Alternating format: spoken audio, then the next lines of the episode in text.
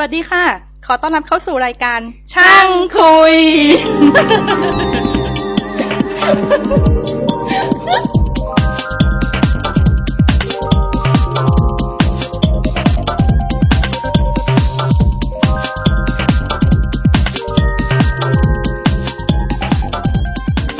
สวัสดีครับ สวัสดีครับ ครับ ขอต้อนรับเข้าสู่ช่างคุยเอ่อวันนี้นะฮะ ทีนี้วันที่เราอัดรายการวันนี้เนี่ย ที่จริงเป็นวันพุธ พูดตามตรงวันพุธที่ที่เท่าไหร่นะบอกสิบห้าสิบห้าวันพุธที่สิบห้าพฤศจิกายน แล้วก็ที่ต้องอัดล่วงหน้านาน เพราะว่าผมต้องไปต่างจังหวัด แล้วก็เผอิญหนึ่งผมไปไปต่างจังหวัดแล้ว ผมอัดกับอีกท่านหนึ่งก็ได้ แต่ว่าหัวข้อมันมีหัวข้อหนึ่งซึ่งผมว่าน่าสนใจก็เลยเอ๊ะอัดรายการก่อนที่จะไปต่างจังหวัดแล้วกัน ก็คือเรื่องของโทรศัพท์มือถือก็เลย อัดล่วงหน้านานหลายวันหน่อย ก็จะมีนี้จะมีผมสองคนเองนะฮะก็คือผมภาสกรนะครับ ครับกับวรวัตรครับ มีกันอยู่สองคนวันนี้ ที่จริงเราจะมาพูดเรื่องของโทรศัพท์มือถือที่ทาง AIS กับ d t a c แล้วก็ TrueMove เขามีเขามีเรื่องที่เขาอืมโทษกันไปโทษกันมา หรือต่อว่ากันไปต่อว่ากันมา ทีนี้เราเป็นช่างเราก็จะคุยในแง่ช่างเฉยๆว่ามันในความเห็นของเราเนี่ยมัน อย่างน้อยผมอยากรู้ผมก็เลยจะถามคุณวรวัตรแต่ว่าถามคุณวรวัตรเดี๋ยวความรู้มันจะอยู่ในอากาศก็เลยบันทึกเป็นรายการให้ทุกคนได้ฟังแล้วกัน แต่คำตอบก็เป็นคำตอบในมุมมองส่วนในตัวมุมมองวิชาการด้วยเออมองส่วนตัวอ่าอ่าเพราะว่ามันเข้าใจว่ามันก็มีเรื่องของเรื่องการเมืองเรื่องของทางด้านพาณิชย์แต่ว่าอันนี้อันนี้เอาเอาเอนจิเนียริงจริงๆอืมนี่ก่อนก่อนจะไปถึงตรงนั้นก็ขอพูดถึงเรื่องอื่นก่อนนะครับ เรื่องแรกก็คือ คราวก่อนเอ่อสองเทปก่อนที่เป็นเรื่องของสัมภาษณ์ไปปรากฏว่า มีหลายท่านเขียนจดหมายมาทำนองว่าปลอบปลอบใจใหญ่เลยเฮ้ยคุณภาสกรอะไรทำนองว่าคุณอย่าเพิ่งหมดกำลังใจอะไรทำนองนี้ก็ขอบคุณมากนะครับ ก็ที่จริงก็ก็อยากจะได้ feedback กลับมาบ้างเท่านั้นเอง แล้วก็แต่แก้วกาแฟผมอยากทำผมชอบกินกาแฟ แต่ผมไม่ได้ติดกาแฟแต่ว่าบรรยากาศในการกินผมชอบก็เลย ขอขอบคุณที่ที่อยากจะเอ่ยชื่อก็มีคุณ ก็มีคุณปรีชาพ o อ i ไอดอล พูดไปเลยแล้วกัน ก็เป็นแฟนรายการท่านหนึ่งซึ่งมีโอกาสได้เจอ ก็ก็ขอบคุณมากที่ให้ที่ให้คำแนะนำหรือติชมอะไรก็ว่าไป อีกท่านหนึ่งที่ผมก็เข้าใจว่าก็ยังฟังเป็นประจำก็คือคุณจิรพงศ์คุณจิรพงศ์ก็มีเขียนมาสองสาครั้งให้คำแนะนำนะก็ขอบคุณมากแล้วก็เอ๊ะยังนะผมมีคนออมที่เหลือมันเป็นของมีอะไรไหมอ๋อของคุณผมไม่ทราบอีเมลจริงๆนะครับ แต่ว่าเอ่ออะไรอะ คุณ ใช้อีเมล เอ๊ะไม่ทราบชื่อจริงใช้คำว่า Tiger 9อะก็ก็ขอบคุณ ผมก็คอมเมนต์ที่ให้มาก็ดีครับ ยังไงก็รับฟังก็ก็ดีฮะ ที่บอกว่าเออดูนอกเรื่องไปนิดนึง แต่ก็ผมก็โอเคครับ ก็จะพยายามปรับปรุงแล้วกันให้เป็นช่างคุยเป็นช่างคุยกันจริง ๆ แล้วก็มีใครอีกล่ะ คุณโทนี่สามหกหนึ่งโทนี่สามหกหนึ่งเราเห็นแล้วก็ขอบคุณมากที่ที่ส่งจดหมายเข้ามา ก็ เมลพวกนี้พอมาถึงก็กระจายในทีมหมดแหละครับ ที่ได้รับก็พี่จิ๋วก็ได้นะครับอินดี้อินดี้เกิลก็ได้บรรดาคุยคุยเต่าก็ได้ด้วยคือผมจะได้มาปุ๊บผมก็ส่งให้ทุกคนแหละ ทุกคนได้รู้ไว้อืมก็เป็นกำลังใจดีครับ ได้อ่าน แต่ก็ในส่วนของคุยคุยเต่าก็ต้องบอกว่าเขาแฟนหนาแน่นจริงๆอย่างน่ากลัว ก็ทีนี้ผมนอกเรื่องนิดหนึ่งก็คือ ถ้ามีบางอย่างผิดคาด คือผมไม่ทราบไม่เคยนึกมาก่อนเลยว่า คนที่ฟังรายการของเราไม่น้อยที่ฟังแล้วฟังทุกอัน ฟังทุกรายการอืมอันนี้ไม่รู้จริง ๆ แล้วก็ก็ไปรู้จักทั้งหมดเลยอะ่ะคือเขาก็ไปฟังทุกๆอย่างผมก็งงมันไม่น่าเชื่อที่จะเป็นไปได้ แต่มันเป็นอย่างนั้นจริงๆเอ่อคุยคุยเต่าเนี่ย เป็นรายการที่เรา ถ้าพูดตามตรงเป็นรายการที่ผมไม่ได้มองว่าจะได้รับการตอบรับอะไรมากมาย แต่ปรากฏว่าเป็นรายการที่ฮิตที่สุด และแล้วก็เนื่องจากว่า segment ชัดเจน content เนี่ยค่อนข้างจะเล่นได้ ผมก็เลยทำเป็นวิดีโอออกไปสองตอน แล้วก็ไปไว้ใน YouTube ก็มีคนตามไปดูใน YouTube โหลดไปก็มีคนโหลดไป แล้วเนี่ยจริงๆแล้วในคุยคุยเต่าเนี่ยจะต้องออกอากาศทุกวันศุกร์แต่ถ้าเกิดว่าแต่ผมเขียน XML ของวันศุกร์ที่จะถึงเนี้ยไปแล้ว ผมก็เลยโหลดขึ้นไปในระบบแล้วก็ลองดู แล้วก็ออกอากาศแบบเงียบ ถ้าเกิดใครใช้ไอจูนก็สามารถโหลดคุยคุยคุยเต่าตอนที่แปดได้เลย ที่ผมไปลองดูเพราะว่าคุยคุยเต่าตอนที่แปดเนี่ยเป็นวิดีโอขนาดสิบเจ็ดนาทีไฟล์เท่าไหร่รู้ไหมฮะคุณวรวัตรอืมท่าทางจะใหญ่แปดสิบเมกปรากฏว่าโหลดกัน โดยที่แบบไม่พูดอะไรเลยนะ ประมาณภาพอย่างเดียวภาพไม่ใช่ผมว่า ผมไม่พูดอะไรเลย คือคือเราบนหน้าเว็บก็ยังไม่บอกเลยว่าเราปล่อยทาง XML ออกไปแล้วเนี่ย ก็มากดว่าโหลดกันไปยี่สิบสามสิบคนแล้วอื ก็ยี่สิบสิบคนลบคุณคุณยุทธลบคุณเอ๋ออกไปผมว่าเขาคงโหลดกันดูกันเองด้วยแต่ว่า รวมๆก็เอ้ยผมก็ถือว่าไม่เลวก็ แล้วก็ตอนใหม่อีกตอนหนึ่งของคุยคุยเต่าตอนหน้านั้นไปสัมภาษณ์เจ้าของรถอีกท่านหนึ่งอันนั้นยี่สิบนาที ผมตัดต่อแล้วได้เก้าสิบห้าเมกผมยังนึกไม่ออกเลยว่ามันมันจะมีคนฟังหรือเปล่าเนี่ย อาจจะมีคนบ่นพอสมควรเลยแหละแล้วก็ในใน YouTube เนี่ย ใน YouTube ก็มีเอ่อ ลิมิตเอาไว้ว่าไม่ให้เกินหนึ่งร้อยเมกกับอืมสิบนาที หรืออันใดอันหนึ่ง ซึ่งมันเกินสิบนาทีทั้งสองรายการก็เลยนึกไม่ออกยังไง แต่ว่าช่างคุยผมก็ยังคิดว่าคุยกันไหมก็น่าจะพอแล้ว เพราะว่าอืมไม่รู้จะถ่ายอะไรอะดูหน้าพวกเราสี่ห้าคนก็ คงไม่น่าสนใจเท่าไหร่เพราะฉะนั้นคุยกันต่อไปเอออย่างเงี้ยดีแล้ววใช่ใช่แต่ว่าอีกอันหนึ่งที่อยากจะทำก็คือในส่วนเนื่องจากคุยคุยเต่ามันเป็นเรื่องรถมันถ่ายได้ แล้วก็ออเดียนค่อนข้างเช็ดค่อนข้างชัดอีกอันหนึ่งที่ผมอยากจะทำก็คือต่อไปก็คือจัดรายการสดอื มมันเป็นไปได้ อันนี้อยากลองตั้งหลายทีแล้วว่ามันน่าจะได้ เพราะว่าใน เดี๋ยวผมให้ทางคุณยุทธกับคุณเอ๋สองท่าน ซึ่งเป็นเจ้าภาพอยู่แล้ว เนี่ย ลองถามถามดูว่ามีใครสนใจจะทำรายการสด เอ้ย login เข้ามาไหม วิธีการไม่ได้ยากนะครับ จริงๆก็คือใช้ Skype Skype เนี่ยเขาจะมี Skype ในส่วนที่เป็น Skype Share อืมซึ่งอันนั้นสามารถ broadcast ได้ฟังได้ร้อยคนอืมทุกคน log ทุกคนมี Skype account login เข้ามาฟังสดถามสดอืม ได้ ผมอยากลองเองว่ามันทำได้ เพราะวิดีโอเราลองดูมันก็ไม่ได้ยาก ไม่ได้ยากเท่าไหร่ แล้วก็เราก็ใช้ mini DV เครื่องหนึ่งแล้วก็ใช้โปรแกรมเอ่ออะไร Microsoft Movie Maker ก็แค่นั้นเองก็เอ๊ะมันก็ได้นะไม่ต้องลองของแพงอะไรมากส่วนแล้วสกายมันก็ฟรีก็น่าลองดู ถ้าเกิดสดได้สมมติ โอ้ยถึงมันจะพูดว่ารับได้ร้อยคนห้าคนคนฟังห้าคนก็เจ๊งแล้ว ถามตอบกันเองเนี่ยรถรุ่นนี้อะไรเป็นยังไงผมว่ามันก็น่าสนใจ อืมก็รอเดี๋ยวผมรอคุณยุทธกับคุณเอกก็ไปถาม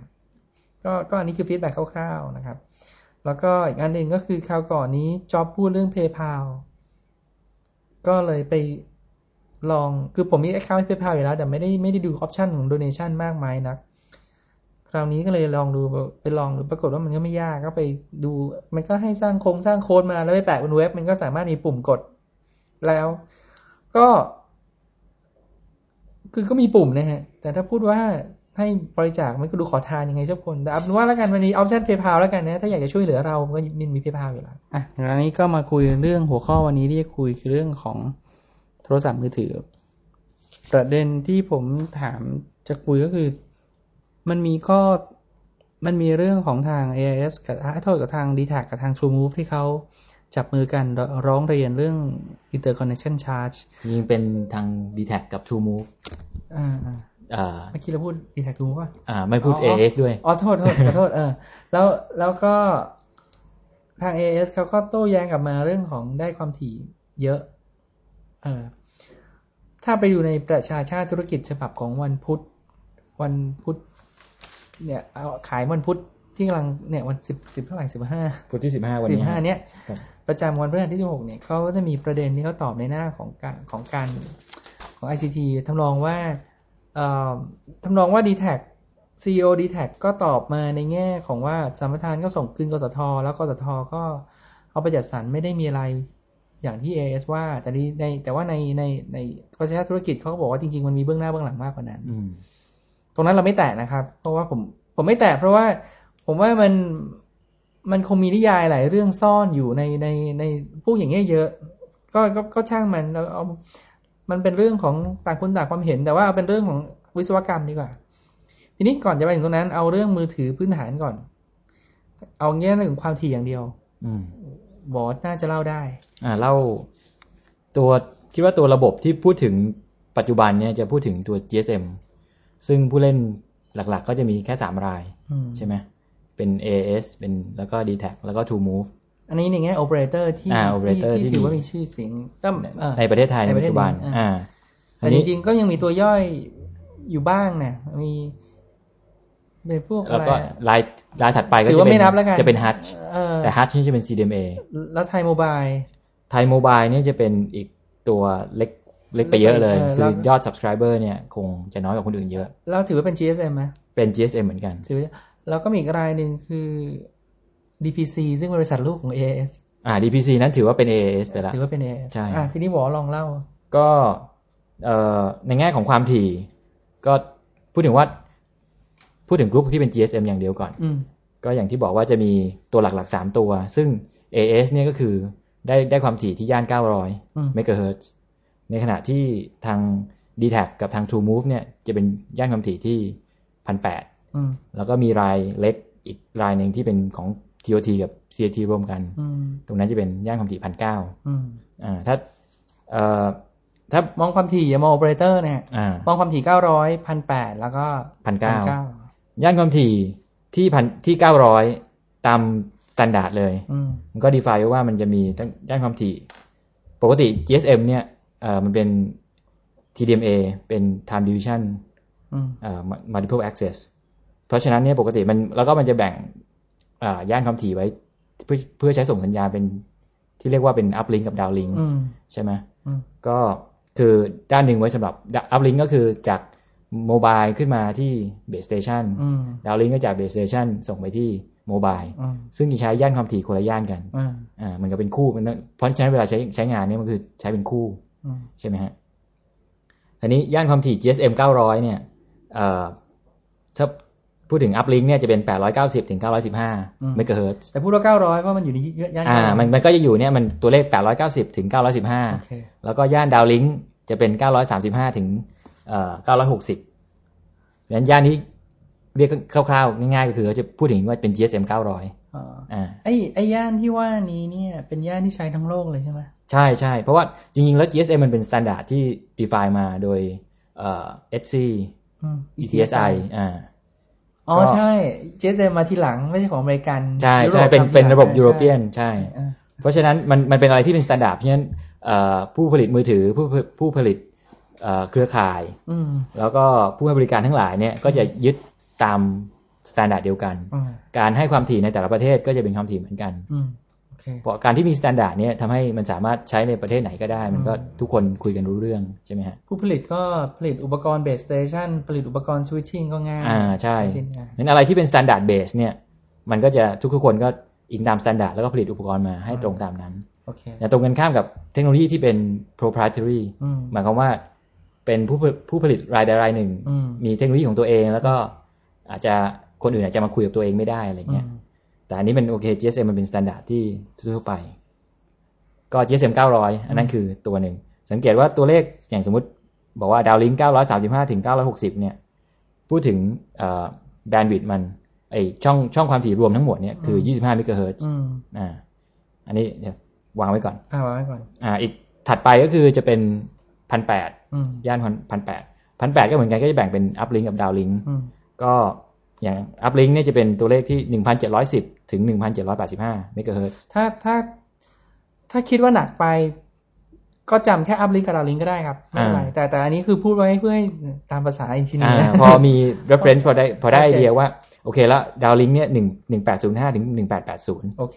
เพราะฉะนั้นช่วงความถี่ทั้งหมดเนี่ยมีเจ็ดสิบห้าเมกะเฮิรตซ์เจ็ดสิบห้า up เจ็ดสิบห้า down อ่าใช่ไหมก็คือทั้ง up ทั้ง down นี่มันต้องเท่ากันอ่าเพราะเวลาใช้มันจะใช้เป็น เป็นย่านอ่า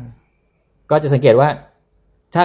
โอเปอเรเตอร์ที่มีพันแปดเนี่ยอืมมันจะเป็นเจ็ดสิบห้าเมกะเฮิรตซ์อืมโอเปอเรเตอร์ที่อยู่บนเก้าร้อยก็คือทั้งหมด รวมกันนี่ยี่สิบห้าเมกะเฮิรตซ์อ่าเวลาเวลาพูดเนี่ยจะพูดข้างใดข้างหนึ่งคือ uplink กับ downlink ไม่ได้หมายความว่ารวมกันใช่ไหมอ่าเพราะถ้าถ้า uplink ยี่ห้า downlink ก็คือยี่ห้าใช่ก็คือคือมันสมมุติว่าดาวลิงยี่ห้าอัพลิงยี่ห้าแต่มันไม่ใช่ว่ามี ใช้งานได้ห้าสิบใช่อ่ามันใช้ใช้งานได้จริงๆก็คือยี่ยี่สิสิบบห้าห้าเพราะมันต้องใช้พร้อมกันใช่ใช่ใช่ไหมตัวนี้สำคัญยังไง ตัวนี้สำคัญก็คือ ในปกติแล้วเนี่ย ความถี่นี่มันเป็นของที่มีมีค่ามหาศาลอืมเพราะว่าการเอ่อส่งกระจายการติดต่อสื่อสารทั้งหมดเนี่ยมันผ่านย่านความถี่ตรงเนี้ยอืมมันเอ่อถ้าถ้ามีจำนวนบล็อกความถี่เยอะอืม หมายความว่าคุณสามารถทำ network ที่เอ่อรองรับปริมาณคนใช้ได้เยอะอืมแล้วก็การเอ่อ reuse สัญญาณการเขาเรียกอะไร การนำ frequency reuse อ่าอะ frequency reuse อ่าจะไม่ใช่อ่าจะจะจะจะทำได้ง่ายกว่าอืมอ่า เพราะฉะนั้นจะสังเกตได้ว่าทั้งในประเทศไทยเนี่ยอืมโอเปอเรเตอร์รายที่ได้ GSM 900 เขาก็ได้ 900 ทั้งทั้งหมด ได้ไปได้ไปทั้งหมด 25เมกะเฮิรตซ์ใช่ได้ไปทั้งหมดเลย แล้วก็ด้าน ค่ายที่ได้พันแปดเนี่ยเดิมเดิมเนี่ยจะเป็นแทคอืมชื่อเดิมคือแทคอันแท็นั้น75เมกะเฮิรตซ์คือเขาก็จะได้ไปทั้ง75เมกะเฮิรตซ์อ๋อเหรอชื่อเดิมอ๋อสมัยก่อนเนี่ยมันจะมีสองค่ายใหญ่อืมๆใช่ไหมประมาณของอย่างของ True Move เนี่ย network เขาก็เริ่มประมาณปี2001อืมอ่า เพราะฉะนั้นก่อนหน้านั้นของ AS กับ d t แทเนี่ยประมาณคิดว่าประมาณปี95อืม96 94 95ประมาณนั้น อืมอ่าประมาณ9 94นะไม่1994อันนี้ของใครนะ ของ AS กับของ d t แทโอเคคือก่อนก่อนหน้านั้นนี่มันจะเป็นระบบอนาล็อกถูกป่ะอ่า NMT เรื่องพันแปดอ่าไอ้เป็นอะไรนะอนาล็อกแอมแอมอ่าแอมกับ NMT เมื่อก่อนเดิม AS ก็เริ่มมาจาก NMT 900อย่าอย่าอย่าดีกว่าอ่เดี๋ยวเดี๋ยวจะสับสนนะจะสับสนเดี๋ยวจะสับสนเอาเอาแค่ GSM GSM 900ก่กับอนพันแปดอ่าอ่าเพราะฉะนั้นไอ้ข้อเพราะฉะนั้นเนี่ยไอ้ข้อโต้แย้งที่บอกว่า เอ้ย คุณก็ได้ความถี่ไปทั้งย่านเนี่ยสมมติ อย่างฝั่งที่ AS เขาบอกว่าเขาได้25อย่าง d t แทเองเนี่ย d t แทก็ได้ความถี่ไปทั้งก้อนอืมก็จริงอืมคือตอนสมัยแรกที่เขาได้สัมปทานเนี่ยเขาได้ทั้งหมดอืมเจ็ดสิบห้าเลย ทั้ง75แต่ที่คุณวิเชียนออกมาพูดนี่คือห้าสิบเองนะอ่าเอ่อแล้วครัก็บยังยังไม่ถึงตรงนั้นใช่ไหมใช่คราวนี้ยังไม่ถึงพอมีรายใหม่ขึ้นมา ก็คือเอ่อจะเป็น ตอนนั้นมี DPC ก่อนใช่ ก็จะเป็น DPC DPC นี่ถ้าจำได้นะครับ ผมเท้าความนิดนึงที่มันเป็น Hello อะใช่ไหมใช่อยากจะพูดให้พูด Hello ก็ประมา Hello ณ Hello กับอันหนึงแล้วมันจะมีอีกอันหนึง WCS WCS ต่อมาก็กลายเป็น True Move อ่าโอเค แต่เดี๋ยวใช่คุณวรวัตรแนะนำคุณวรวัตรบอกว่า โอเค ตอนนี้แท็กบริษัทเก่าแท็กได้ไป 75แล้วต่อมามี DPC เกิดขึ้น ใช่แล้วก็จริง ๆ อันนี้นี่คือประเด็นที่ที่ทางตอนที่ในเอ่อในข่าวทางประชาชาติที่เขามีธุรกิจเรื่องกันอยู่อ่าเขียนไว้ว่าเออมันจริงๆมันมีที่มาที่ไป ซึ่ง เอาเอา end end result หมายถึงว่าท้ายที่สุดแล้วเนี่ยอืม คนที่ไอ้เจ็ดสิบห้าเนี่ยก็จะแบ่งแบ่งออกไปเป็นห้าสิบบวกยี่ห้าอืม50แล้วห้าสิบนี่ก็คือเขาดีแท็ก็ยังมีอยู่ในปัจจุบันอ๋อยี่สิบห้าแบ่งไปให้เป็นสิบสองจุดห้าสองจุดห้าสองเจ้ารายที่หนึ่งคือ ก็คือเป็นเนี่ย DPC กับ True Move ในปัจจุบันอ๋ออ่าเพราะฉะนั้นสังเกตว่า ความถี่ตรงนั้นเนี่ย ซึ่งตรงนี้เนี่ยเขาเขาบอกว่าเอ่ออะไรนะ ทางซีอของ d t แททาง คุณซิกเว่เนี่ยอ่าเอ่อ Zigway บอกว่า เอ้ยเขาคืนกสทไปแล้วอ่าแล้วค่อยกสทค่อยไปขายต่อ ซึ่งจริงๆแล้วที่มาที่ไปตรงนั้นเข้าใจว่าในช่วงนั้นเนี่ยเป็นการดิวอันนี้ผมตามความเข้าใจของผมเท่าที่อืมติดตามช่วงนั้นนะคิดว่าจะเป็นการดิวโดยตรงระหว่างทางแท็กเองแล้วก็เอาไปประมาณว่าเอาไปขายต่อแหละอ๋อโอเคเออซึ่งก็ไม่แน่ใจนะว่าในในข้อกฎหมายสัมปทานอะไรเขาอ่า มันแต่ผมผมเออแต่ผมผมว่ามันคงมีคงตอบได้นะไม่ถึงอืมขนาดว่าตอบไม่ได้หรอกว่าทำอย่างนั้นได้ยังไง อืมมันคงมีสามารถเหลียหมายถึงว่าเขียนให้ยุคนั้นก่อนรัฐบาลทักษิณอีกนะโอ้มันยุคนานมากเลยเอ่อก็ ผมว่าพลเอกชวลิตสมัยบรรหารศิลปะอาชาชวนหลีกภัยแถวๆนั้นเลยอะก่อนอ่าหลายใช่ปีไหมเลย ใช่อันนั้น โอเคเพราะฉะนั้นก็ ทีนี้ WCS ถ้าจำได้ไม่ผิด โอ้ยเล่าความหลัง WCS จำได้ไหมฮะโฆษณาใหม่ๆออกมาศูนย์หนึ่งหนึ่งศูนย์หนึ่งหนึ่งหนึ่งศูนย์ศูนย์ศูนย์หนึ่งหนึ่งอะไรทำนองเนี้ยนั่นน่าจะเป็น Hello เราเราว่าอันนี้เหรอ WCS WCS เราว่าอันนี้ WCS โฆษณาที่คนงงว่ามันโฆษณาอะไรกันวะบอกเป็นดิจิตอลโอเค ในส่วนของ900 AS ได้ไปหมดอ่าฮะในส่วนของ1,800ที่แบ่งเป็น75เมกะเฮิรตซ์ตอนแรกแท็กได้หมด ตอนหลังก็คือแบ่งเป็น50บวกกับ12.5บวก12.5 50 d แท็กแท็กได้ไปใช่12.5 DPC ได้ไป และอีกใช่12.5ปัจจุบันก็คือ True Move ได้ไป ใช่ โอเค อืมงั้นตรงนี้มีข้อสังเกตนิดนึงว่าปกติแล้วเนี่ยถ้าเป็นประเทศอื่นเนี่ยเอ่อส่วนใหญ่เขาจะแบ่งอืมแบ่งกันในหลาย ๆ โอเปอเรเตอร์ในย่านความถี่อืนั้นมๆอย่างอย่างเช่นสมมติใน 25 เมกของ 900 ก็อาจจะเป็นผู้ให้บริการ 3 เจ้าอะไรเงี้ย แต่ละรายก็ไปแบ่ง 25 กันเอาเองก็ก็แบ่งอาจจะจะ ได้คนละสิบเอ้ยได้คนละย่อย25เท่าไหร่ก็ว่าไปอ่าเจ็ดแปดเมกอะไรก็ว่าไป แต่ปะแต่เออแล้วไงต่อแต่ของเราเนี่ยก็คือเจ้าเดียวได้หมด ที่จริงตรงนี้มันมีผลอะไรไหมมีมีผลก็อย่างที่บอกไงคือ frequency reuse มันจะใช้ได้ง่าย แล้วทำให้ network capacity มันได้เยอะขึ้น ผมอาจจะเราเรามาลองอธิบาย frequency reuse อย่างง่ายที่สุดเลยดิเอ่อลองนึกนึกถึงรังผึ้งใช่ไหมใช่ มันจะต้องอย่างนั้นใช่ไหมอ่าฮะมันมัน เอ้ยเราเคยพูดเรื่องนี้ไปในเทปนู้นยังปะยังยังใช่ไหมยังจำไม่ได้ ไม่ อันนี้เราเราเราเคยซ้อมอัดแล้วเราก็ไม่ได้เอาออกอากาศอ่าอันนั้นเราพูดเรื่อง CDMA เราอ๋อพูดเรื่องอะไร แต่นั้นเอนจิเนียร์พอสมควร ใช่ใช่เอ๊ะมันจะพูดยังไงโดย frequency reuse มีความถี่สมมติว่ามีความถี่หนึ่งร้อยคุณจะใช้หนึ่งร้อยทั้งประเทศเป็นไปไม่ได้ คุณต้องเอามา reuse ความถี่เดียวกันใช้ได้ทั้งภูเก็ต ใช้ได้ทั้งทั้งกรุงเทพโอ้ยเดี๋ยวต้องบอกก่อนว่าช่องสัญญาณของของ GSM เนี่ยมันช่องละ200กิโลเฮิรตซ์ทำไมครับ แบนด์วิดนะหนึ่ง channel อ่าหนึ่งหนึ่งหนึ่งหนึ่งchannel เนี่ยหนึ่ง frequency เนี่ยไอ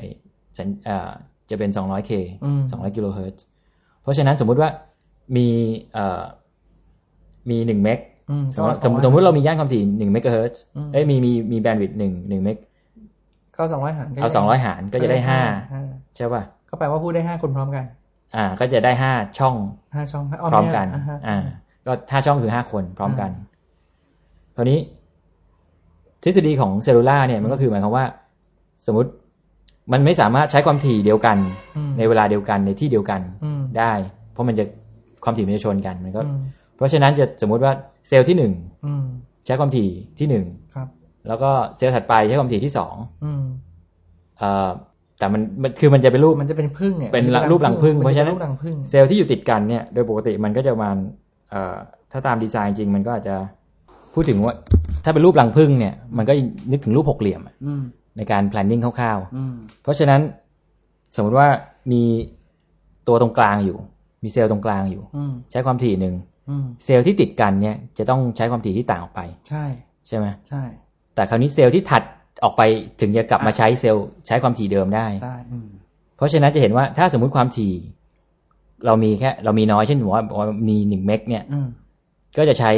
ความถี่ไม่พออมเพราะอย่างน้อยต้องมีหกเซลล์งั้นเซลล์ใช่ไหมอ่าแต่คราวนี้ถ้าถ้าเราบอกว่าเรามีสักเอ่ออย่างยี่สิบเมกอืมเราก็จะสามารถใช้ช่องความถี่ได้อืมเอ่อเท่าไหร่สองร้อยคูณไอ้สองร้อยหาร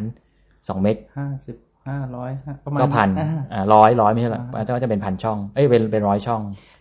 ทีนี้ถ้าพูดง่ายๆก็คือการออกแบบยากขึ้นออกแบบยากขึ้นก็ช่างมันก็คือคนออกแบบยังไงก็ทำได้อืมแต่มันจะเป็น reflect ต้นทุนเอ่อ ทำได้จะเป็น reflect ต้นทุนว่า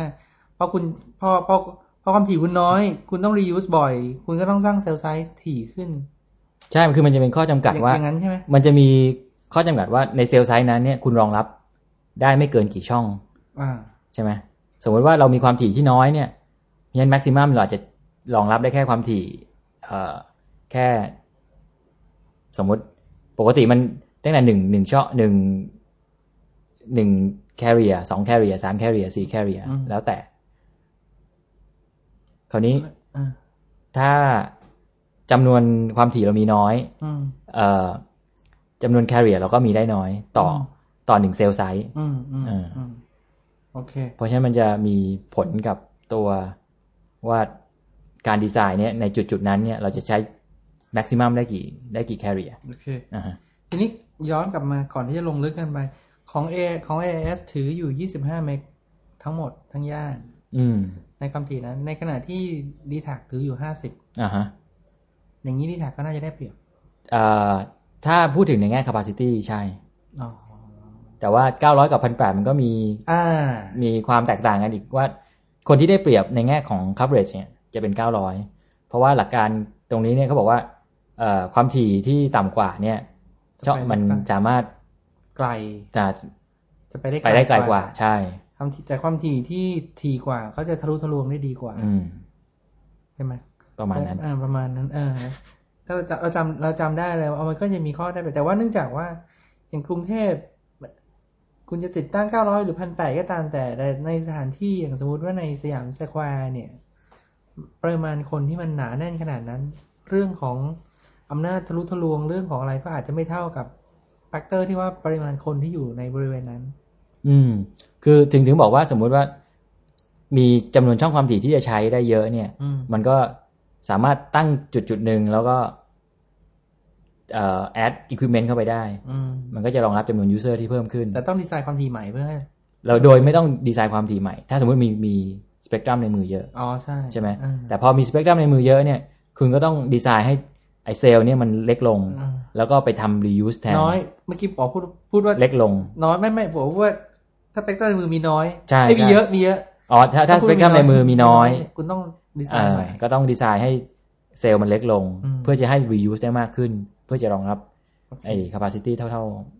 เท่าเดิม เราไม่รู้หมอเตรียมมาหรือเปล่านะ แต่ว่าสมมติว่าในประเทศอื่นอย่าง ที่บอกว่าเคยไปทำให้อย่าง ไม่รู้จะแบบอย่างอินเดียมาเลยหรือว่ามาเลการดีไซน์เนี่ย มันเขาจะคุยกันเรื่องพันแปดหรือหรือเก้าร้อยแล้วก็เขาเขาให้แต่ละแคริเออร์รุ่นใหม่ๆมันจะได้เท่านี้ป่ะเอ่อจริง ๆก็คือส่วนใหญ่เขาจะในย่านหนึ่งเนี่ยเขาจะมีมีคนมีโอเปอเรเตอร์มากกว่าหนึ่งรายเอ้ยหมายหมายถึงว่าในใน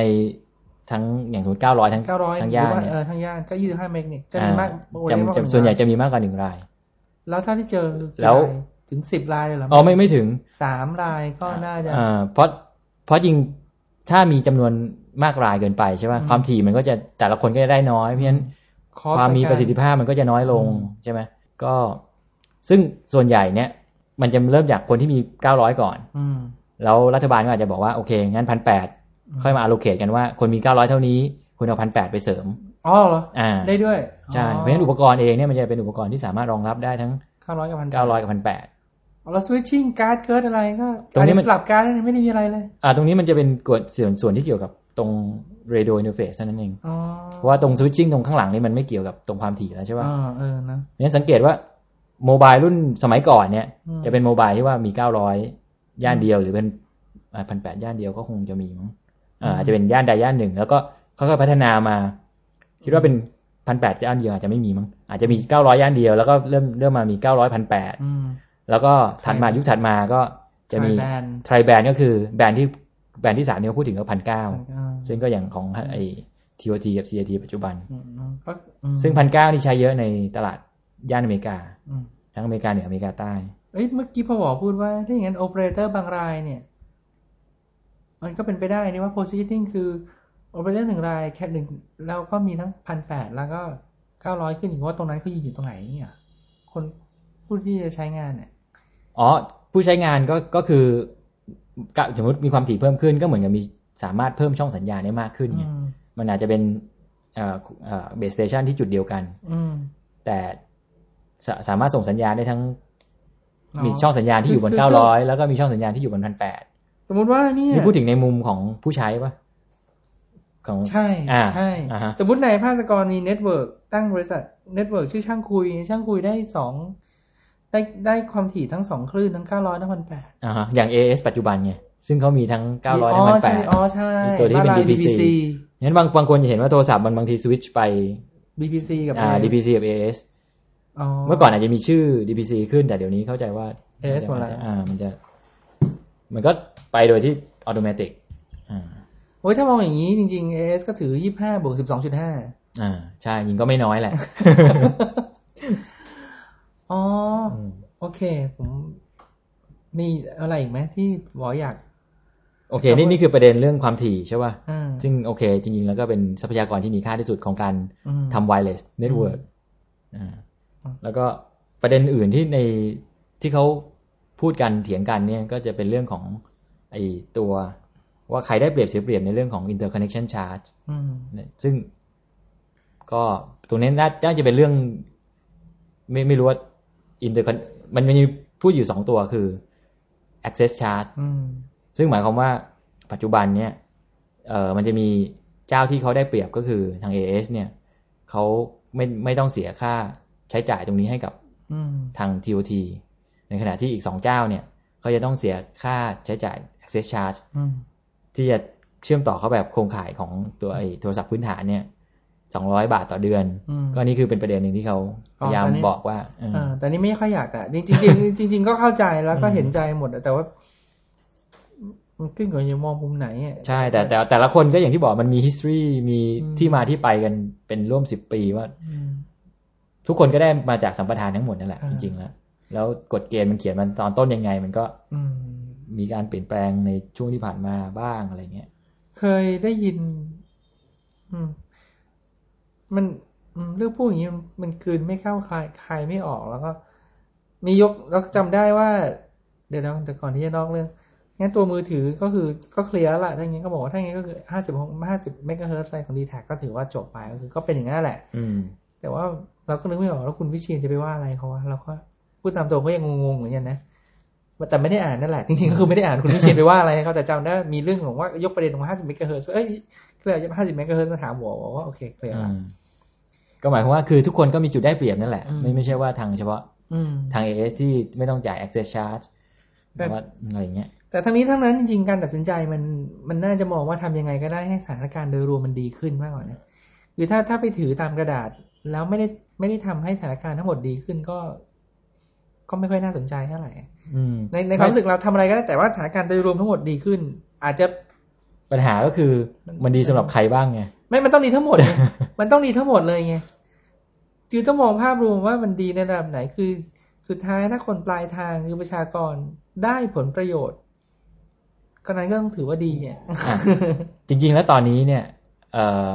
การแข่งขันด้านราคาสูงมากอืมใช่ไหมคือผู้ใช้นี่ตอนนี้ก็อาจจะแฮปปี้หน่อยเพราะโปรโมชั่นมาถี่เหลือเกินแบบแต่ว่าผลเสียที่มอง อาจจะไม่ทันนึกก็คือเรื่องของ network เออใช่ไหมวามห่วยของ network อ่าหรือว่าใช่การโทรศัพท์ โทรแล้วไม่ติดเออออะไรเงี้ย หรือแม้กระทั่งให้ไกลกว่านั้นก็คือโทรศัพท์ไปต่างประเทศ ซึ่งตอนนี้จริง ๆ เราคิดว่ามันเริ่มถึงจุดพลิกอีกจุดหนึ่งแล้วล่ะ เมื่อก่อนนี้คือตอนนี้ออกนอกประเทศทุกอย่างผ่านกสทเรื่องโทรศัพท์ แต่ปัจจุบันก็ออกปัจจุบันก็ยังกสทนะนี่แต่ว่าเขาโทรต่างประเทศออกนอกประเทศมันยังเป็นกสทอยู่อะ คือตรงนี้มันก็ทำให้โทรเอ้ยทางไกลอะไรก็ยังแพงอยู่อะ ตรงนี้เหมือนกับว่ามีน่าจะมีการเปลี่ยนแปลงเพิ่งเปิดไลเซนส์ใช่ไหมมันยังไม่เห็นผลอ่ามันมันก็เป็นเพิ่งเปิดไลเซนส์ยังไม่เห็นผลหรอกแต่อย่างน้อยมันน่าจะมูฟไปในทิศทางเออแต่อีกนานคงนานอะเชื่อว่าอย่างอีกนานไม่ไม่ง่าย ก็ไอไอตัวอีกอันหนึ่งที่อยากจะจริงๆ interconnection charge เนี่ย เราเสียดายเหมือนกันนะ ตอนตอนตอนสมัยอยู่ที่เก่าเนี่ย ตอนนั้นออสเตรเลียประมาณปีสองพันสองพันกว่าๆก็เริ่มเปิดเสรีอืม จากเมื่อก่อนนี้บริษัท Telstra Telst ra ก่อนที่เป็น Tels Telstra ในตอนเป็นเอกชนเนี่ยจำไม่ได้จนตอนไปออสเตรเลียตอนนั้นมันชื่ออะไรเอ่อคือยังเป็นของรัฐอยู่ยังเป็นของรัฐอยู่ใช่ไหมแล้วแล้วตอนเขาเปิดเสรีเนี่ยเขาก็เจอเหมือนกันว่าเขาต้องทำยังไงออ t ตัสเข้ามาออฟเอ่อออ t ตัสเข้ามาเขาต้องแก้ปัญหาไอ้เขาต้องเปิดอะไรยังไง แล้วทางกทชของออสเตรเลียก็เปิดสัมมนาแล้วก็ เราเข้าใจว่ามันคงมีคนแบบมองเยอะมากอะจนกระทั่งเขาเปิดสัมมนาเลยนะบอกว่าค่าสัมมนาฟรี อืมแล้วก็ให้ระดับ carrier มาประชุมแล้วเราก็ส่งใบสมัครไป แล้วคุยกับพี่ว่าพี่พี่อันนี้มีเนี่ยแกบอกเออเออเดี๋ยวพี่จะลองขอให้เธอไปดู แต่ว่าพี่คนนั้นสุดท้ายแกก็ลาออกไปออกแกก็นั่นแกแต่ว่า มีมันมันก็มีเรื่องของ limit budget งบ budget สุดท้ายก็ไม่ได้ไป แล้วก็อืมสัมมนาอันนั้นเขาพยายามทำเกือบทุกปีนะแต่ตอนนี้สัมมนานี้คงยกเลิกไปแล้วล่ะมีหลายอืมประเทศเข้าไปฟังอินเตอร์อีกอันหนึ่งคือ number อันหนึ่งที่เขาชอบพูดถึงคือ number portability กับ interconnection charge อือฮึ interconnection charge เนี่ย ถ้ามองง่าย ๆก็คือเอ้มันจริงมันมันอาจจะอาจจะง่ายเกินไปแล้วทำไมทำไมถึงต้องพูด interconnection charge แล้วคนที่จะได้เปรียบคือใคร มองง่ายๆนะฮะถ้าถ้ามีสองเกาะ เกาะหนึ่งมีหมู่มีคน ไม่ต้องมองมองสองเกาะโทรศัพท์นี่แหละอ่าสองข้างเน็ตเวิร์กแหละ network ไม่สอง network หนึ่งสองมี network คนล้านคนอีก network หนึ่งมีคนแสนคนเนี่ย ถ้าเขามีล้านคนแล้วคุณคุณเอาหนึ่งแสนคนมาต่อเนี่ย ถามว่าใครใครได้เปรียบมากกว่ากัน ก็ต้องบอกว่าไอ้หนึ่งแสนคน เพราะหนึ่งแสนคนจะได้อีกหนึ่งล้าน destination แต่ในขณะที่ไอ้หนึ่งล้านคนที่อยู่ในนั้น ได้เพิ่มอีกแค่แสน destination ถ้าผมเป็นเจ้าของหนึ่ง หนึ่งล้านเนี่ย แล้วผมจะให้เอาคนหนึ่งแสนมาต่อเนี่ย ผมก็ต้องคิดตังค์เขามาค่าต่อ network ผม เพราะจริง ๆแล้วเขาคนที่เอามาต่อได้ได้เปรียบนะ คือเขาได้เงินมากกว่า มันถึงได้มีค่า interconnection charge เกิดขึ้น คือมันเป็นการตกลงระหว่างสองใช่ฝ่ายไงอืมว่าพอมาต่อกันแล้วเนี่ย จะจะแบ่งเงินกันยังไงเอ่อจะแบ่งกันยังไง เปอร์เซ็นต์ของว่า การอ่าโทรแต่ละครั้งอ่าอย่างในประเทศไทยมันจะเป็น calling party pay ใช่ป่ะก็คืออมคน โทรออก ไม่รู้เออเรา pay เราไม่ได้ by ตาม day เลยนะสุดท้ายอ่าก็ตกลงว่าเอาเอายังไงอืมแต่จำจำได้ว่าของเยอรมันตอนนั้นสักประมาณปีสองพันนี่แหละ เยอรมันก็ตอนนั้นก็เพิ่งเปิดเสรีมั้งแล้วแล้วมันใช้เลขง่าย ๆ คือเข้าเสียหนึ่งไม่ใช่หนึ่งเหรียญอะจุดจุดหนึ่งจุดศูนย์หนึ่งอะไรทำนองเนี้ยของดอยชมาร์กตอนนั้น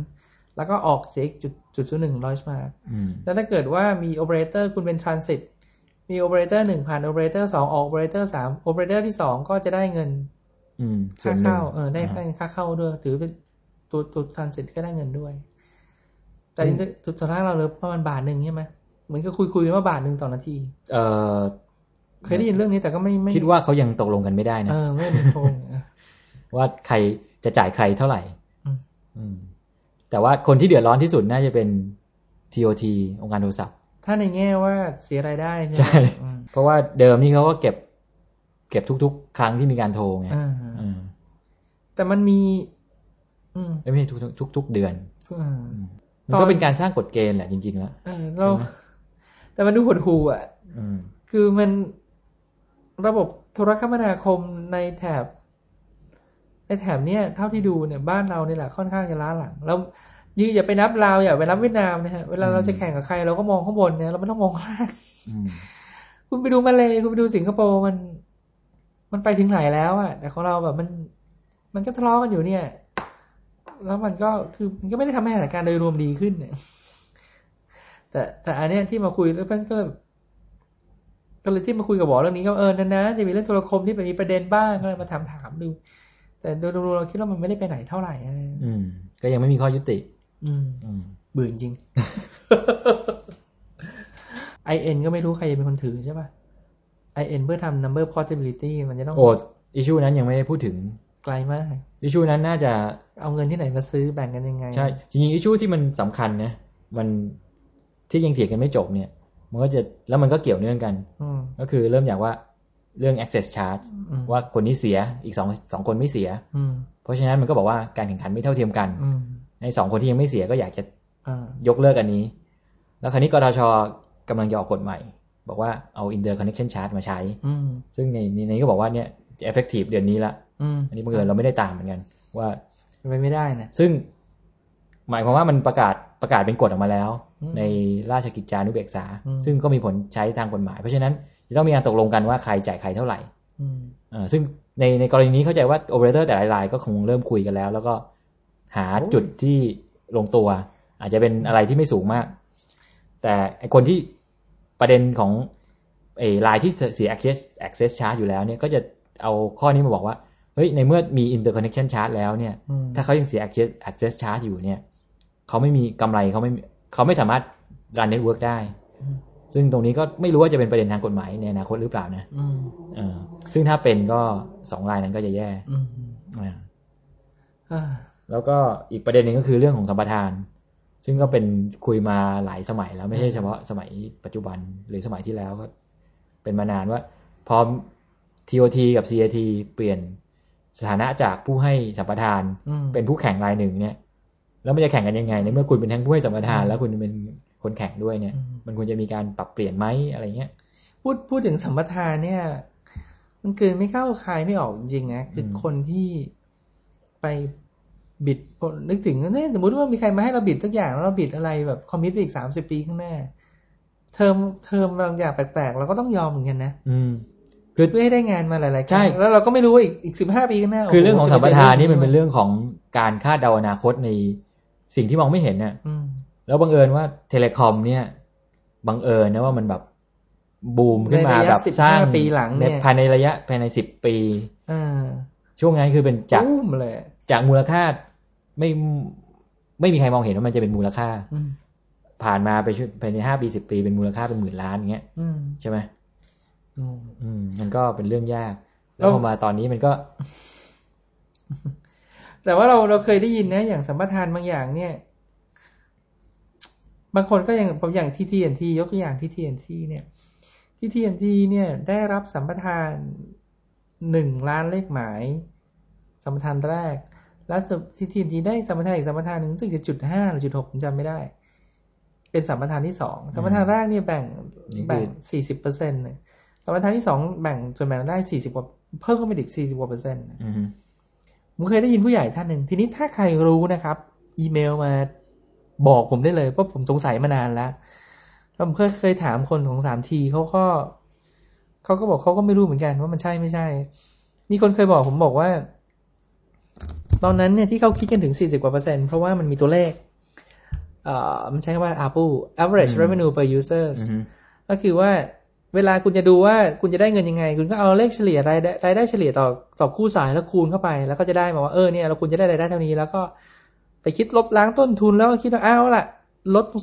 ให้แบ่งรายได้ไปแบ่งส่วนแบ่งรายได้เท่านี้ให้กับเจ้าของสัมปทานเนี่ย คุณก็ยังกำไรอยู่ดีทีนี้ตัวเลข average revenue per user หรือ ARPU เนี่ย ที่เขาใช้ในการคูณของสัมปทานสามทีที่ผมเคยได้ยินมานะ ได้ยินมาอีกทีเล่ามาอีกทีคือว่า เอาละหมู่บ้านเนี่ย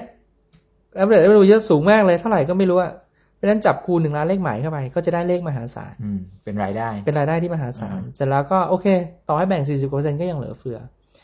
แต่ในสภาพความเป็นจริง คุณลองนึกดูในยุคสมัยก่อนสัก20กว่าปีก็บิดนี้ประมาณ15ปีแล้ว เบอร์โทรศัพท์บ้านเรามีไม่เยอะ ทั้งหมู่บ้านมีโทรศัพท์ คู่สายเดียว ก็คือที่บ้านผู้ใหญ่บ้าน เพราะฉะนั้นปริมาณคนมาใช้โทรศัพท์บ้านผู้ใหญ่บ้านก็จะสูงมากเพราะฉะนั้นลูกบ้านแต่ละคนใครจะใช้โทรศัพท์ก็มาบ้านผู้ใหญ่แล้วก็มาใช้โทรศัพท์อืมเพราะฉะนั้นรายได้มันจะสูงอ่าแต่พอคุณไปเดินสายโทรศัพท์ให้ทั้งหมู่บ้าน ทุกคนมีโทรศัพท์หมดเนี่ยอืมงั้นยอดการใช้จะลดลงมันก็จะลดเขาก็ไม่มาบ้านผู้ใหญ่แล้วใช่ไหมเรื่องอะไรก็มาบ้านผู้ใหญ่เขาใช้โทรศัพท์ที่บ้านเขาเองอืมแล้วคุณก็เอาเลขเนี้ยคูณกลับเข้าไป ความชิบหายก็บังเกิดทันที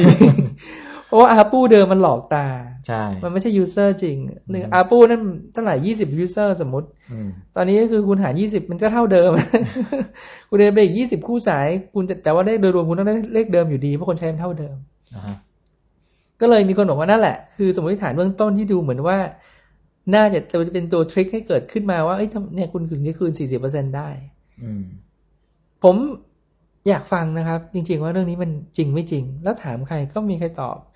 ผมก็คิดว่าก็คงมีคนว่าผมคุณภาสกรไม่รู้เรื่องอะไรเลยนะมาเล่าอะไรแต่ว่า เรื่องพวกนี้ถ้าไม่พูดขึ้นมามันก็หายไปอะ ถ้าไม่สร้างเรื่องขึ้นมา ให้มีคนโต้กลับมา ผมก็ไม่รู้จริงๆมันเป็นยังไง ผมก็อยากฟัง แต่ว่าเรื่องนี้ฟังแล้วมันก็สนุกดีว่าเออมัน มันก็เป็นไปได้นะอืมน่าน่าน่าจะน่าจะน่าจะมีส่วนจริง น่าจะมีส่วนนะเออเพราะตอนแรกจะใครจะมานึกตอนนั้นคิดดูแล้วกันบ้านเรามีโทรศัพท์ทั้งประเทศสองล้านยังไม่ถึงเลยมั้ง สองสามอืมล้านเองอะมตอนนี้มันสามสิบสี่สิบสามสิบกว่าล้านนะบวกพื้นฐานบวกมือถือนะ มันก็เยอะแล้ว อะเพราะฉะนั้นมันไม่เหมือนกันอะอืมนี่มองกลับไปคุณคิดดูสามที bid ตอนนั้นเป็นสัมปทานนั้นแบ่งสี่สิบเปอร์เซ็นต์ด้วยสมมติฐานนี้ แล้วมันยังมีอีกตั้งกี่ factor ที่ถ้าผมเป็นผู้ประมูลสามทีในตอนนั้น ผมก็มองไม่เห็นนะครับอืมใครจะไปนึกว่ามันจะมีโทรศัพท์มือถือ ณเวลานั้น แล้วในราคานี้เกิดขึ้น แล้วจะมีคนใช้งานเยอะขนาดนี้เกิดขึ้น คุณผมเข้าใจเลยนะ ที่หลาย ๆ ท่านก็พูดว่าก็ตอนคุณมาบิดงานคุณก็ต้องบุกความเสี่ยงคุณเอง ก็ได้มองอย่างนี้ก็ไม่ผิด แล้วผู้รับประทานก็ซวยไป แต่ว่ามันไม่ทำให้สถานการณ์ทั้งหมดดีขึ้น ผู้ได้รับสัมปทานก็ขาดทุน ผู้ได้สัมปทานก็อยู่ในสถานะที่ไม่ต้องทำอะไรผมก็อยู่ได้เหมือนกัน แต่แต่ถ้ามีการสามารถยดล้านสามารถลดลดอะไรอะลดทิฏฐิลงมาเจราจากันได้เพื่อให้โดยรวมดีขึ้นผมว่ามันก็ มันก็น่าจะดีขึ้นเนี่ยดีกว่าที่จะมาบอกว่าเอ๊ะตอนนั้นที่คุณบิดทำไมคุณไม่ลองบุกความเสี่ยงนี้ออกไปอะผมว่ามันก็เท่าที่ผ่านมาบ้านเรามันมีสุญญากาศตอนนี้หลายปีแล้ว มันก็เป็นบทเรียนบางคนจะบอกเฮ้ยมันก็เป็นการสร้าง president เอ้ยเหมือนกับว่าสร้างเป็นมาตรฐานว่าต่อไปคุณก็บิดอะไรมั่วๆ แล้วคุณก็มาขอต่อรองสิบห้าปีข้างหน้า แต่เท่าที่ผ่านมาถ้าเกิดใครจะมาบิดแล้วเจอสถานการณ์สุญญากาศห้าปี ผมว่าเขาก็ต้องคิดแล้วคิดอีกเหมือนกันนะที่จะกล้าคอมมิตอะไรแปลกนั้นจริงๆแล้วต่อไปการเป็นระบบสัมปทานมันก็คงจะในในในโทรคมนาคมก็คงไม่จำเป็น เพราะว่าตอนนี้มันน่าจะๆไม่รู้เหมือมีนกักานรสร้างกฎเกณฑ์ใหม่ขึ้นมาไงอืมหลังจากที่มีไม่ผู้เล่นกลาง มันไม่ใช่แค่เมืองไทยอย่างอืมอย่างอะไรอะอย่างที่อังกฤษที่มันมีการ bid ย่านความถี่สามจีอ่าหกพันล้าน อ่าใช่จนป่านนี้มันมีหรือยังอะมันไม่รู้อันนั้นถึงก็คือ เป็นใช่ไหมเป็นต้นทุนเนี่ยเออ มาถึงอ่าคุณต้นทุนหกพันติดลบแล้วหกพันยังไม่ได้สร้าง network เลยอะไม่คือฝรั่งก็ทำอะไรบ้าๆอย่างนั้นเหมือนกันน่ะแต่เราไม่รู้ว่ามันเกิดเรื่องอะไรนะเอ่ออันนี้ก็มันมันก็เป็นยังไงอะเหมือนกับว่าเป็นวิธีการที่จะหาผู้ที่เหมาะสมที่จะมาทำนี่มา รอมันมันมันเป็นการแข่งขันเนี่ยเออมันเป็นการแข่งขันเป็นบิดดิ้งใช่ไหมแข่งขัน ซึ่งจะจะบอกว่าเป็นวิธีที่ดีที่สุดหรือเปล่า คือมันก็เป็นดีเบตเนี่ยก็จะมีคนทำรีเสิร์ชเรื่องนี้ว่าอาจจจะริไม่งๆแล้วใช่มีวิธีไหนที่ดีที่สุดในการที่จะ allocate resource ที่มันมีจำกัดอืมซึ่งในที่นี้คือคือความถี่ใช่ป่ะแล้วก็อาจจะเอาไป run net เอาไปสร้างเครือข่าย 3G อย่างเงี้ย ซึ่งโมเดลมันก็จะมีทั้งบอกว่า โอเค คุณเป็นถูกเลือกมาโดยผ่านขั้นตอน standard อะไรบางอย่าง หรือ bid กันด้วยราคาอย่างเดียวอะไรเงี้ยก็โอเคทีนี้ เนี่ยฮะทุกคนคงจะนึกออกว่าผม ผมมีความคิดทัศนคติต่อโทรคมบ้านเรายังไง ผมทำงานโทรคมตั้งแต่ผมจบมหาวิทยาลัย ผมไปเรียนต่อผมก็ไปเรียนต่อโทรคมนาคม กลับมาผมก็ทำงานบริษัทโทรคมนาคมแต่ปัจจุบันผมพยายามหลีกงานจากโทรคมนาคมผมรู้สึกมันไม่ไปไหนเลยมันมันมัน ผมก็ไม่ได้คิดอะไรมากนะ แต่ว่าถ้าคุณไปทำงานคุณว่า คุณก็คงจะเจอเหมือนกันนะว่า คุณทำอะไรมากไม่ค่อยได้หรอก เพราะมันมันมีสุญญากาศแบบ คุณทำบริการนี้ไม่ได้ เพราะติดเรื่องนี้ คุณทำบริการนี้ไม่ได้ เพราะมันมีข้อจำกัดกฎหมายอย่างนี้ หรือสัมปทานแต่โอ้โหแต่คุณมามองด้านทางด้านไอทีอะแทบจะแทบจะแบบไม่มีข้อจำกัดเลยนะในในความรู้สึกผมนะ คุณอยากจะทำอะไรคุณทำโฮมเพจทำระบบบทำอะไรทำไปเลย เพราะมันไม่มีต้นทุน แถมคุณไม่ต้องบิดนะแข่งกับใครด้วย แต่ทุกคมนาคมนี่แบบใช่ไม่ได้ คุณคุณสามารถสร้างเว็บขึ้นมา แล้วคุณขาย สร้างเว็บบบอะไรก็ไม่รู้โหลดวิดีโอได้แล้วคุณขายหนึ่งจุดหกพันล้านน่ะถามว่าเมืองไทยมีการเป็นไหมผมว่าสนุก .com ก็เป็นตัวอย่าง มันเป็นมันมีทางเป็นไปได้ผมยังมองเออไอทียังพอมีอนาคตว่าสนุกมันยังทำแล้วขายพันทิป ผมว่าคุณวันฉัตรก็ถ้าทางก็ไม่ได้จะร่ำรวยมาก แต่ว่าก็ยังสามารถอยู่ได้ แต่โทรคมนาคม ถ้าคุณไม่นามสกุลใหญ่จริง คุณไม่บ้าแบบสร้าง network จริง ผมว่ามันคงเข้าไปในตลาดนั้นยาก แล้วคนที่อยู่ในตลาดนั้นเองก็ไม่ได้คงไม่แน่ใจว่ามีความสุขหรือเปล่าที่อยู่ในนั้นผมยังผมยังเคย ผมก็ยังสงสัยเหมือนกันนะ ถ้าย้อนหลังอดีตกลับไปได้เนี่ย กลุ่ม CP ควรจะบิดไหมโทรคมนาคมผ่านมาสิบห้าปี ก็ยังขาดทุนอยู่ ไม่นี่คือเพื่อนไม่รู้เมื่อกี้พลิกดูอ่านอืมเอ่อตาดูดาวเท้าติดดินอ่าของทักษิณเนี่ยอ่าไอ้ประวัติชีวิตของคุณทักษิณอ่าก็เขาก็คือพูดถึงในช่วงหนึ่งว่า เพราะช่วงนั้นเนี่ยจริงๆแล้วคุณทักษิณโตมาจากระบบสัมปทานจริงอืมๆหมายว่าอยากรายได้หลักอืมแต่ในบทหนึ่งก็จะ refer ถึงว่าเขาเป็นคนเขาบอกว่า ถ้าเป็นเทคโนโลยีไวเลสเนี่ยอืมเขาทุ่ม แต่พอเป็นฟิกซ์ลาเนี่ยอ่าเขาก็เขาก็เอ่อเข้าร่วมประมูลสัมปทานเหมือนกันอืมแต่ว่าเลือกที่จะให้ผลตอบแทนต่ำกว่าคนอื่นเยอะ เพราะเขามองว่าเทคโนโลยีนี้น่าจะไปได้สั้นกว่าเทคโนโลยีไวเลสอืมอันนั้นคือการมองในแง่ของเทคโนโลยี ซึ่งถือว่าเป็นการเอ่อเสี่ยงและเป็นการเป็นการมองวางเป็นงานพนันเหมือนว่า คือเขาเองเขาก็ใช้คำว่าเอ่อใช้คำว่าพนันหรือว่าเสี่ยงเลยแหละ ในการในการที่ทำธุรกิจตรงนั้นเนี่ยเออซึ่งก็บังเอิญว่าธุรกิจไวเลสมองมองภาพแล้วก็มันเป็นอย่างนั้นจริงๆตามที่เขามองอืมนะที่ฟิกซ์ไลน์เนี่ยไม่เป็นไปตามนั้นอืมแล้วก็คือเขามองถูกไงในขณะที่กลุ่ม CP หรือ TGNT เนี่ยเข้ามาให้ผลประโยชน์ของรัฐในเปอร์เซ็นต์ที่สูงมากอืมแล้วก็ก็เลย เนี่ยอืมเป็นผลจนถึงปัจจุบัน โอเคสำหรับเทปนี้ก็เนื้อหาอาจจะซีเรียสบ้างการเมืองนิดๆไม่ไม่ไม่มีหัวข้อสนุกสนานแต่ว่า ก็กลับมาเป็นช่างคุยจริง ๆ ใช่ไหมวันนี้คือช่างคุยกันจริงๆนะฮะไม่ไม่ไม่มีเรื่องของไอทีอะไรมากมายเท่าไหร่นะจริงๆคุยคุยได้อีกนะครับ เนี่ยเราเคยคุยกันเล่นๆบางทริปไว้แต่ว่าไม่ได้ออกอากาศเรื่องของ CDMA ใช่ไหมเรื่องของ CDMA เรื่องของ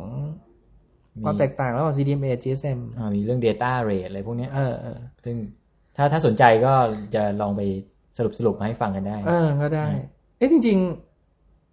สั้นๆนิดเดียว Push to Talk จบแล้วใช่ไหม ในประเทศนี้ อ๋อพุชชูทอไม่ไม่เกิด ไม่เกิดในองไทย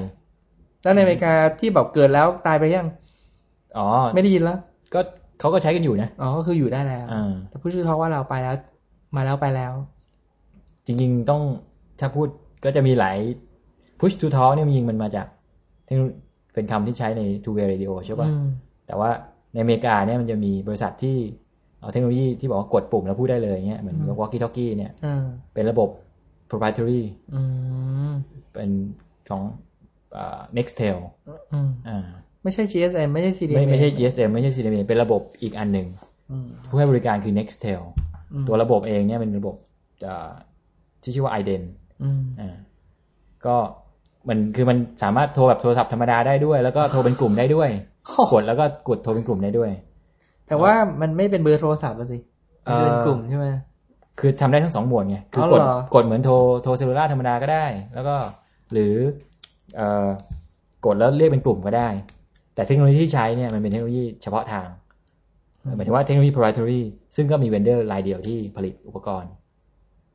ใช่ไหมอืมอ่าเพราะฉะนั้นเขาก็สร้าง network จากกับเนี่ยจริงๆก็คือ Motorola ก็ทำ แล้วคราวนี้มันก็ไม่ได้ใช้ GSM หรือไม่ไม่ไม่ใช้เอ่อ CDMA อะไรเงี้ย แล้วคราวนี้ แล้วต่อมาเนี่ย ถึงยุคเมื่อประมาณสักสามสี่ปีที่แล้วสามอืมกก็ผู้ให้บริการรายอื่น ก็อยากจะมีบริการในทำนองนั้น คือปัจจุบันมันคือโทรแบบหนึ่งต่อหนึ่งใช่ไหมอ๋ออ๋อคนอื่นก็อยากเอ้ยเอามั่งอยากให้กดทีนึงแล้วก็คุยทั้งกลุ่มได้อ่าเหมือนที่ Nextel ทำได้อ่าก็เลยมีการสร้าง s t ต n d า r d ขึ้นมาที่บอกว่าเป็น push to talk บนอ๋อ cellular network ซึ่งปัจจุบันอาจจะได้ยิน พูดสั้นๆว่า push to talk เนี่ยอืมที่ผมพูดนี่คงหมายถึงหมายถึงตัวนี้ใช่ไหมอืมอืมเปล่าอ๋อ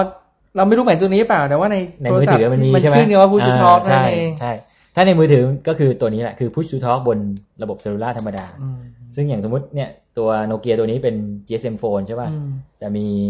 ปุ่ม push to talk ด้วย มันก็จะเป็น push to talk บนระบบ cellular นะแต่มันไม่ไม่เกิดจริง ๆ นะเออ ในประเทศนี้มันในไม่ประเทศไทยไม่ไม่ เข้าใจว่ามีแบบมีการทดลองใช้กันช่วงสั้น educate คนก็น้อยๆอืมคิดว่าคนส่วนใหญ่น่าจะไม่เคยได้ยินนะไม่เคยได้ยินเออเออเพราะคนไม่รู้ไม่ต้องไปพูดถึงเลย แต่จะมีว่ามันจะเกิดไม่เกิดคนสงสัยท่านเองว่าเอ๊ะทำไมโทรศัพท์เรามีคำว่า push to talk ด้วย หรือว่ามีปุ่มอะไรแปลกๆขึ้นมา อืมอ่าคือผู้ให้ผู้ผลิตมือถือเนี่ย ก็คือผลิตตลาดใหญ่ใช่ไหมตลาดอาจจะ ตลาดทั้งภูมิภาคหรือตลาดทั้งโลกอะไรเงี้ยเพราะฉะนั้นในประเทศอื่นจริงๆแล้วก็คือมีอืมมีผู้ให้บริการพวกนี้อยู่อืมสิงคโปร์เกิดไหมเออไม่แน่ใจไม่ไม่ได้ไม่ได้แท็กว่าที่ไหนเกิดมั่งแต่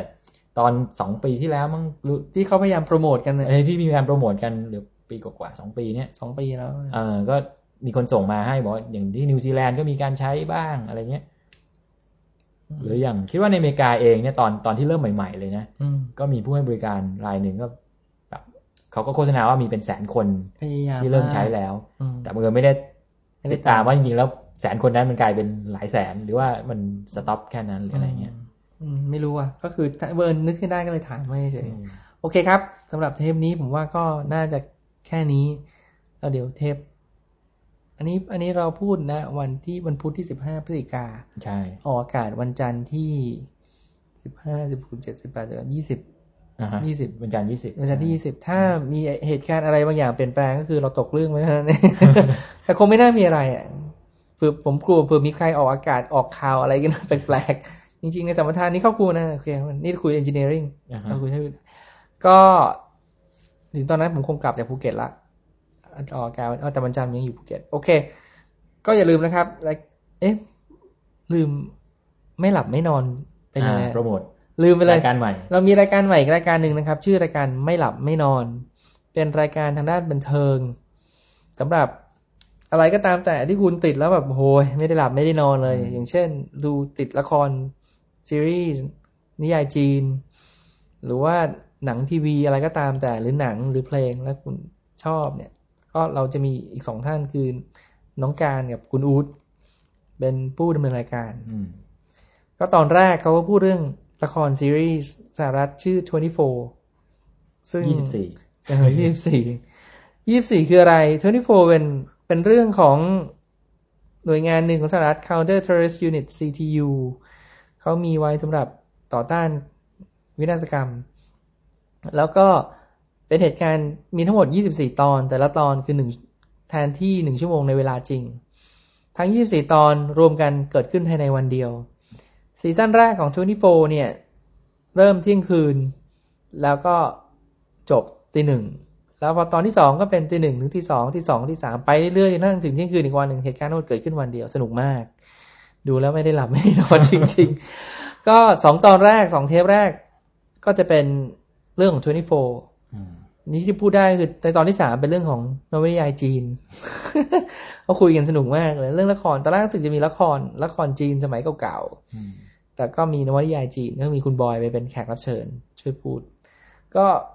วันจันทร์ช่างคุยใช่ไหมครับ วันอังคาร Indies Kitchen วันพุธหมอจิ๋วแต่อ๋อตอนนี้หมอหมอก็มีคราวนี้เป็นหมอฟัน เราได้หมอรัฐมาช่วยทำหมอฟันด้วย ก็สลับกันไปมันจะได้ไม่เป็นเรื่องหมอสูซะอย่างเดียวก็มีหมอฟันด้วย แล้วมันมันพฤหัสก็จะเป็นช่างคุยกับสถาปนิกครับ แล้ววันศุกร์คุยคุยเต่า แล้ววันเสาร์ก็จะเป็นไม่หลับไม่นอน ทีนี้ก็จะเหลือวันอาทิตย์วันเดียวแล้วเอาต้องมาพักผ่อนบ้างไม่ผมมีในใจนะอ้าวเหรอนี่ผมมีรายการอีกอีกรายการหนึ่งแต่ว่า ให้มันออกมาก่อนแล้วกัน มีแมทเทียลที่สะสมไว้พอสมควรนั่นแหละแต่ให้มันออกมาก่อนแล้วกันแล้วก็จะทำมันไปเรื่อยๆฮะจนกว่าจะจนกว่าจะไม่มีแรงทำแล้วจนกว่าจะเบื่อเบื่อๆกันไป ก็เอ่อโปรโมทละอืมโอเค ถ้ามีอะไรก็เมลมาหาที่ วรวัต w o r a w a t at ช่างคุย com หรือผมภาสกร p a s s a k o r n at ช่างคุย com นะครับ หรือถ้าไม่ไม่เขียนจดหมาย ไม่เมลมา แต่มีบัตรเครดิตจะบริจาคตรงเพย์พาก็ได้ โอเคครับสำหรับอาทิตย์นี้ก็ขอบคุณมากครับ ผมสวัสดีครับ สวัสดีครับ